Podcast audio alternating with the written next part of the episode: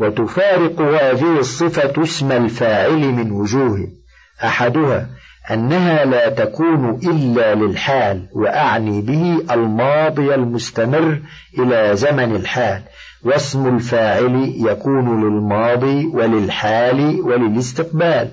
والثاني أن معمولها لا يكون إلا سببيا وأعني به ما هو متصل بضمير الموصوف لفظا أو تقديرا واسم الفاعل يكون معموله سببيا وأجنبيا. تقول في الصفة المشبهة زيد حسن وجهه وزيد حسن الوجه أي الوجه منه أو وجهه فهو إما على نيابة المناب الضمير المضاف إليه أو على حذف الضمير من غير نيابة عنه ولا تقول زيد حسن عمرا كما تقول زيد ضارب عمرا. الثالث أن معمولها لا يكون إلا مؤخرا عنها. تقول زيد حسن وجهه ولا تقول زيد وجهه حسن. ومعمول اسم الفاعل يكون مؤخرا عنه ومقدما عليه تقول زيد غلامه ضارب. الرابع أنه يجوز في مرفوعها النصب والجر ولا يجوز في مرفوع اسم الفاعل إلا الرفع. ثم بينت أن الخفض له وجه واحد وهو الإضافة وأن الرفع له وجهان. أحدهما أن يكون فاعلا والثاني أن يكون بدلا من ضمير مستتر في الصفة وأن النصب فيه تفصيل وذلك أن المنصوب إن كان نكرة ففيه وجهان أحدهما أن يكون انتصابه على التشبيه بالمفعول به والثاني أن يكون تمييزا وإن كان معرفة امتنع كونه تمييزا وتعين كونه مشبها بالمفعول به لأن التمييز لا يكون إلا نكرة. ثم بينت أن جواز الرفع والنصب مطلق وأن جواز الخفض مقيد بألا تكون الصفة بأل والمعمول مجرد عنها ومن الإضافة لتاليها وتضمن ذلك امتناع الجر في نحو زيد الحسن وجهه والحسن وجه أبيه والحسن وجها والحسن وجه أب. ثم قلت السادس اسم الفعل نحو بله زيدا بمعنى دعه وعليكه وبه بمعنى الزمه والصق ودونكه بمعنى خذه ورويده وتيده بمعنى أمهله وهيهات وشتان بمعنى بعد وافترق وأوه وأف بمعنى أتوجع وأتضجر ولا يضاف ولا يتأخر عن معموله ولا ينصب في جوابه وما نون منه فنكره. وأقول السادس من الأسماء العاملة عمل الفعل اسم الفعل وهو على ثلاثة أنواع. ما سمي به الأمر وهو الغالب فلهذا بدأت به ومثلته بخمسة أمثلة وهي بلها بمعنى دع كقول الشاعر في صفة السيوف تظر الجماجم ضاحيا هاماتها بلها الأكف كأنها لم تخلق أي دع الأكف. وذلك في رواية من نصب الأكف.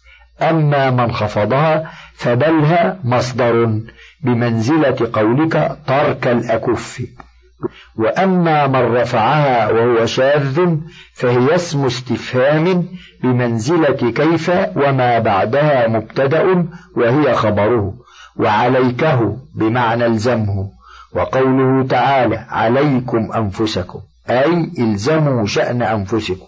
ويقال أيضا عليك به فقيل الباء زائدة وقيل اسم يلصق دون الزم ودونكه بمعنى خذه كقول صبية لأمها دونكها يا أم لا أطيقها.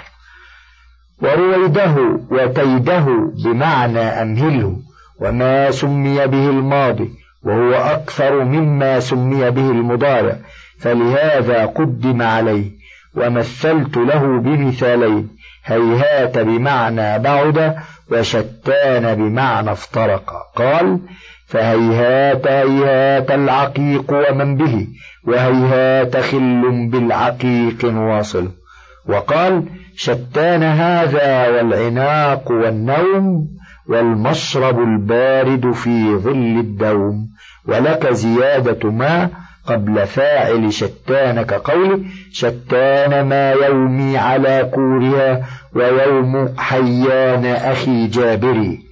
ولا يجوز عند الأصمعي شتان ما بين زيد وعمر وجوزه غيره محتجا بقوله لشتان ما بين اليزيدين في الندى يزيد سليم والأغر بن حاتم.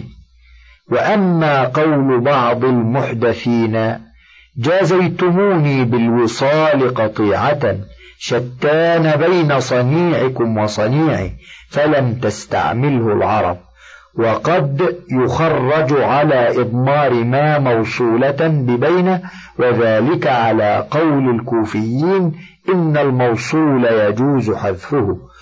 وما سمي به المضارع نحو أوه بمعنى أتوجع وأف بمعنى أتضجر وبعضهم أسقط هذا القسم وفسر هذين بتوجعت وتضجرت.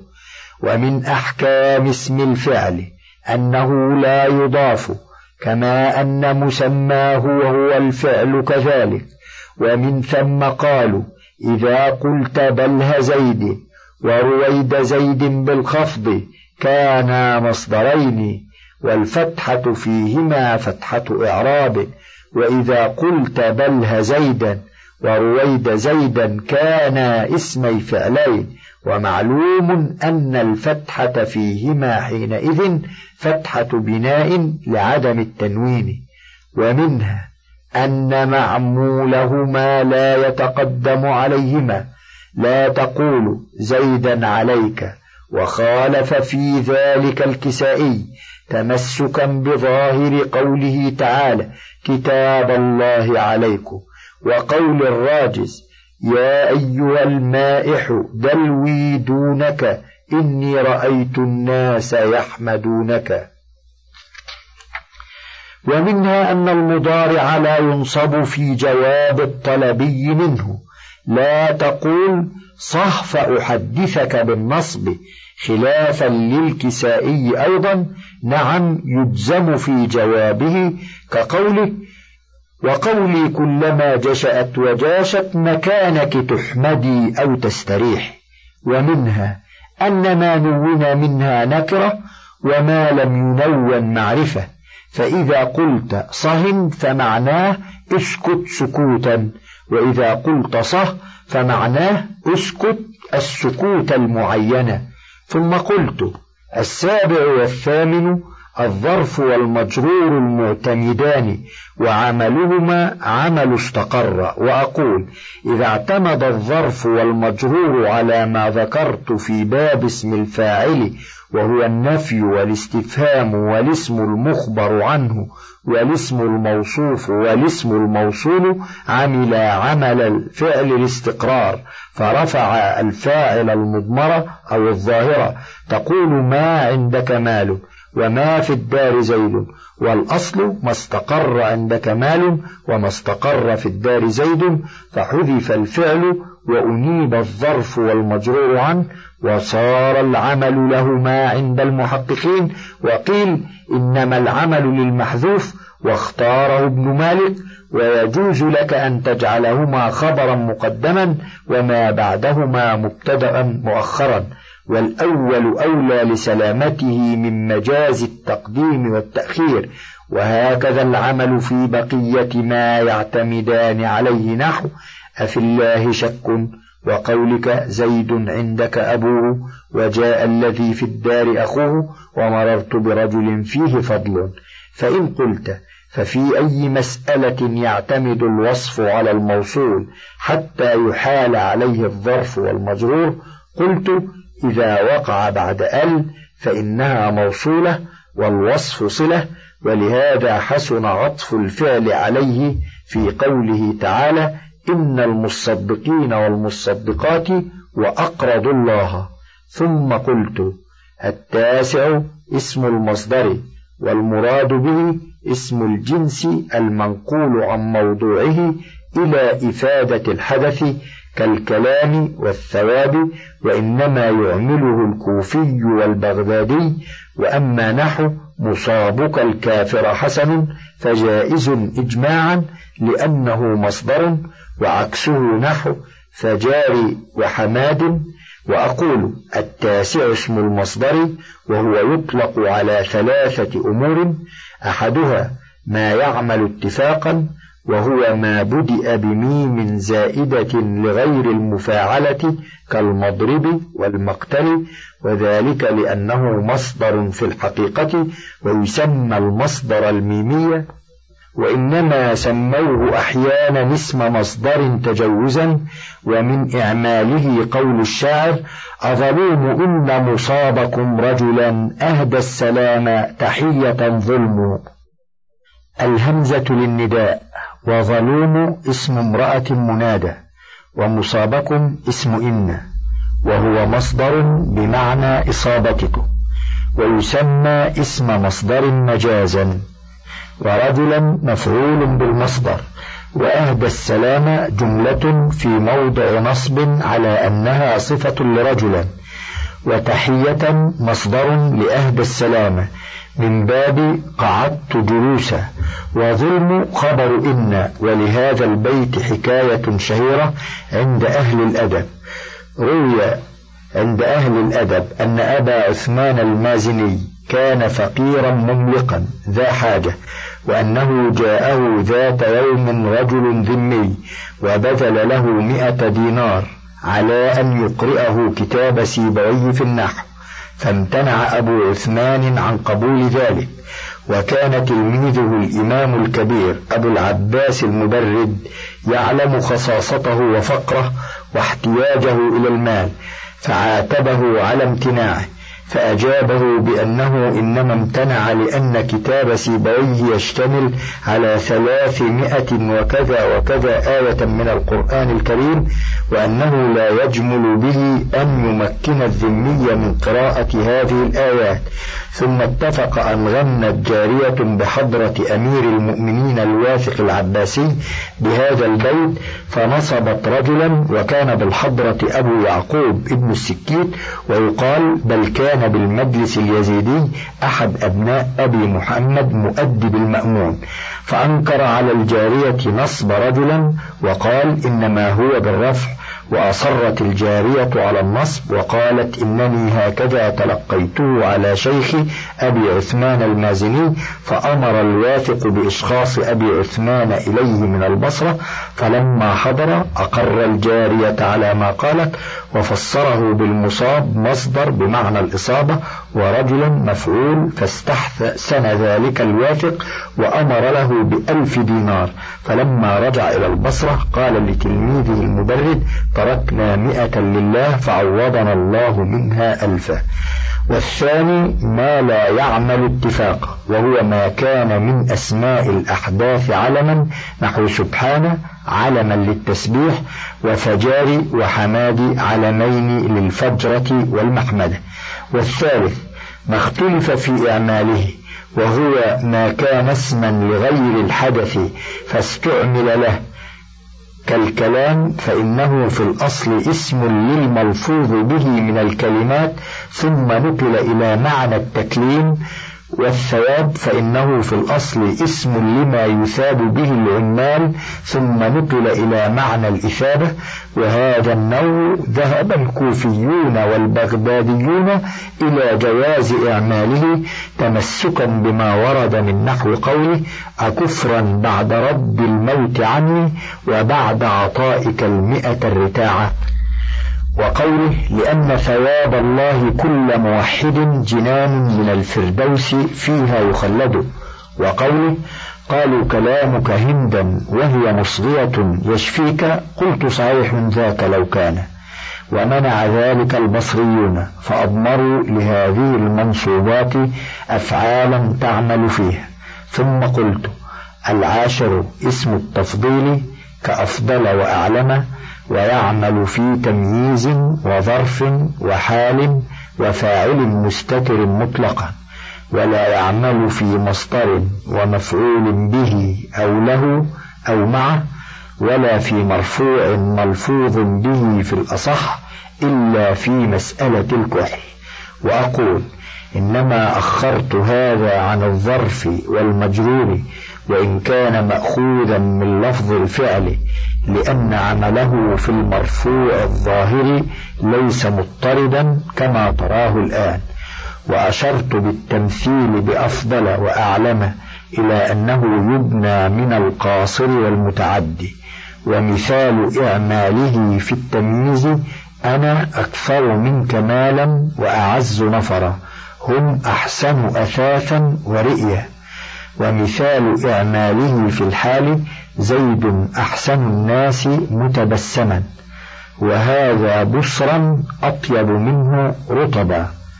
ومثال إعماله في الظرف قول الشاعر فإنا وجدنا العرض أحوج ساعة إلى الصون من ريط يمان مسهام. ومثال إعماله في الفاعل المستتر جميع ما ذكرنا ولا يعمل في مصدر. لا نقول زيد أحسن الناس حسنا ولا في مفعول به. لا نقول زيد أشرب الناس عسلا وإنما تعديه إليه باللام فتقول زيد أشرب الناس للعسل. ولا في فاعل ملفوظ به. لا نقول مررت برجل أحسن منه أبوه إلا في لغة ضعيفة حكاها سيبويه. واتفقت العرب على جواز ذلك في مسألة الكحل وضابطها أن يكون أفعل صفة لاسم جنس مسبوق بنفي والفاعل مفضلا على نفسه باعتبارين وذلك كقول النبي صلى الله عليه وسلم ما من أيام أحب إلى الله فيها الصوم منه في عشر ذي الحجة. وقول العرب ما رأيت رجلا أحسن في عينه الكحل منه في عين زيد. وبهذا المثال لقبت المسألة بمسألة الكحل. وقوله ما رأيت امرأ أحب إليه البذل منه إليك يا ابن سنان ولم يقع هذا التركيب في التنزيل. واعلم أن مرفوع أحب في الحديث والبيت نائب الفاعل لأنه مبني من فعل المفعول لا من فعل الفاعل ومرفوع أحسن في المثال بالعكس لأن بناءه على العكس. ثم قلت وإذا كان بأل طابق أو مجردا أو مضافا لنكرة أفرد وذكر أو لمعرفة فالوجهان وأقول استطردت في أحكام اسم التفضيل فذكرت أنه على ثلاثة أقسام. أحدها ما يجب فيه أن يكون طبق من هو له وهو ما كان بالألف واللام تقول زيد الأفضل وهند الفضلى والزيدان الأفضلان والهندان الفضليان والزيدون الأفضلون. والهندات الفضليات أو الفضل. الثاني ما يجب فيه ألا يطابق بل يكون مفردا مذكرا على كل حال وهو نوعان. أحدهما المجرد من أل والإضافة تقول زيد أو هند أفضل من عمرو والزيدان أو الهندان أفضل من عمرو والزيدون أو الهندات أفضل من عمرو. والثاني المضاف إلى نكرة. تقول زيد أفضل رجل والزيدان أفضل رجلين والزيدون أفضل رجال وهند أفضل امرأة والهندان أفضل امرأتين والهندات أفضل نسوة. وتجب المطابقة في تلك النكرة كما مثلنا وأما قوله تعالى ولا تكونوا أول كافر به فالتقدير أول فريق كافر به ولولا ذلك لقيل أول كافرين أو التقدير ولا يكن كل منكم أول كافر مثل فاجلدوهم ثمانين جلدة. والثالث ما يجوز فيه الوجهان وهو المضاف لمعرفة تقول زيد أفضل القوم والزيدان أفضل القوم والزيدون أفضل القوم وهند أفضل النساء والهندان أفضل النساء والهندات أفضل النساء وإن شئت قلت الزيدان أفضل القوم والزيدون أفضل القوم وهند فضل النساء والهندان فضلي النساء والهندات فضليات النساء وترك المطابقة أولى. قال الله تعالى ولتجدنهم أحرص الناس على حياة ولم يقل أحرصي الناس وقال الشاعر ومية أحسن الثقلين جيدا وسالفة وأحسنهم قذالا ولم يقل حسن الثقلين ولا حسناه. وعن ابن السراج إيجاب ترك المطابقة ورد بقوله سبحانه إلا الذين هم أراذلنا. وكذلك جعلنا في كل قرية أكابر مجرميها. ثم قلت ولا يبنى ولا ينقاس هو ولا أفعال التعجب وهي ما أفعله وأفعل به وفعل إلا من فعل ثلاثي مجرد لفظا وتقديرا تام متفاوت المعنى غير منفي ولا مبني للمفعول. وأقول لا يبنى أفعل التفضيل ولا ما أفعله وأفعل به وفعل في التعجب من نحو جلف وكلب وحمار لأنها غير أفعال. وقولهم ما أدلفه وما أحمره وما أكلبه خطأ. ولا من نحو دحرجة لأنه رباعي. لأنه وإن كان ثلاثيا لكنه مزيد فيه ولا من نحو هيف وغيد وحول وسود وعور وحمر وعمي وعرج. لأنها وإن كانت ثلاثية مجردة في اللفظ لكنها مزيدة في التقدير.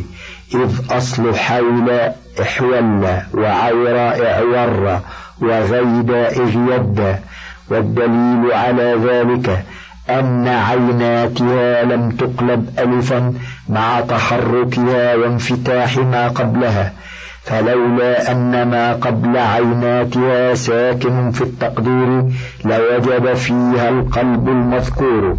ولا من نحو كان وظل وبات وصار لأنها غير تامة ولا من نحو ضرب لأنه مبني للمفعول ولا من نحو قام وما عاج بالدواء لأنه منفي وما سمع مخالفا لشيء مما ذكرنا لم يقص عليه فمن ذلك قولهم هو ألص من فلان وأقمن منه فبنوه من غير فعل بل من قولهم هو لص وقمن بكذا وقولهم ما أتقاه من التقى وما أخصر هذا الكلام من اختصر وهما ذوى زيادة والثاني مبني للمفعول وفي التنزيل ذلكم أقسط عند الله وأقوم للشهادة وهما من أقسط إذا عدل ومن أقام الشهادة وسيبويه يقيس ذلك إذا كان المزيد فيه أفعل. وفهم من قولي ولا ينقاس أنه قد يبنى من غير ذلك بالسماع دون القياس كما بينته. ثم قلت باب وإذا تنازع من الفعل أو شبهه عاملان فأكثر ما تأخر من معمول فأكثر فالبصري يختار إعمال المجاور فيضمر في غيره مرفوعه ويحذف منصوبه إن استغني عنه وإلا أخره. والكوفي الأسبق فيضمر في غيره ما يحتاجه. وأقول لما فرغت من ذكر العوامل أردفتها بحكمها في التنازع ويسمى هذا الباب باب التنازع وباب الإعمال. والحاصل أنه يتأتى تنازع عاملين وأكثر في معمول واحد وأكثر. وأن ذلك بشرطين. أحدهما أن يكون العامل من جنس الفعل أو شبهه من الأسماء فلا تنازع بين الحروف ولا بين الحرف وغيره. والثاني ألا يكون المعمول متقدما ولا متوسطا بل متأخرا. فلا تنازع في نحو زيدا ضربت وأكرمت لتقدمه ولا في نحو. ضربت زيدا وأكرمت لتوسطه وجوز ذلك بعضهم فيهما.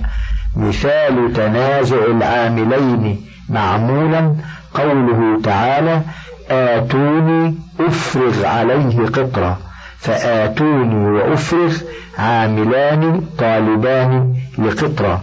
ومثال تنازع العاملين. أكثر من معمول ضربت وآهنت زيدا يوم الخميس.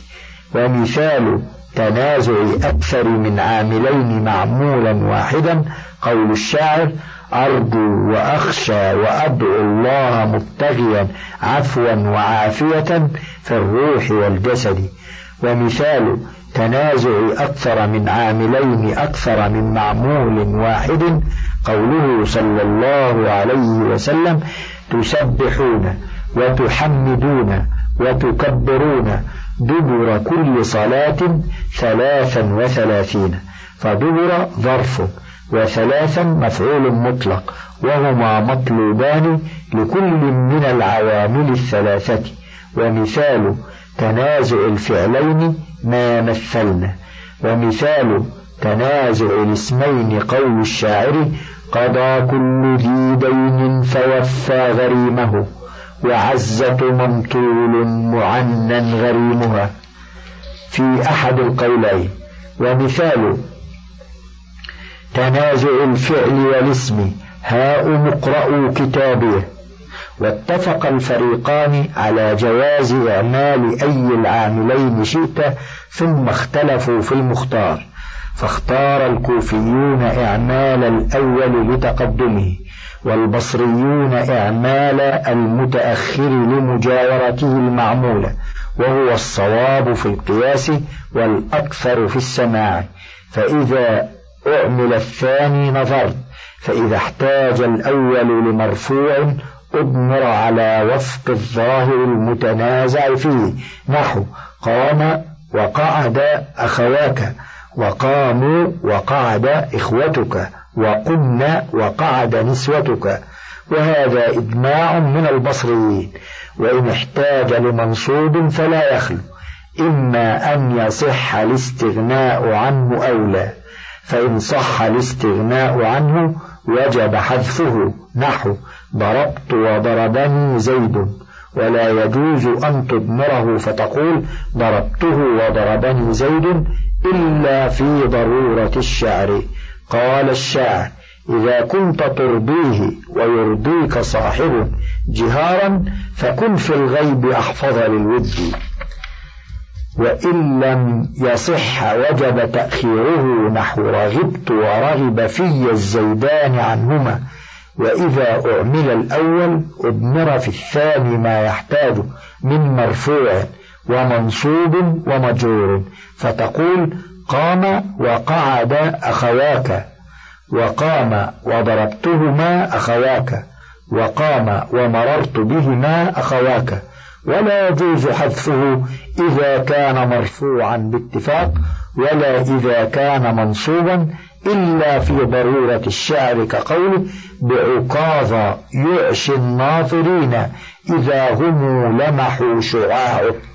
ومن ثم قلنا في قوله تعالى آتوني أفرغ عليه قطرة إنه أعمل الثانية لأنه لو أعمل الأول لوجب أن يقال آتوني أفرغه عليه قطرة وكذا في بقية آي التنزيل الواردة في هذا الباب. انتهى الشريط العاشر وللكتاب بقية على الشريط التالي.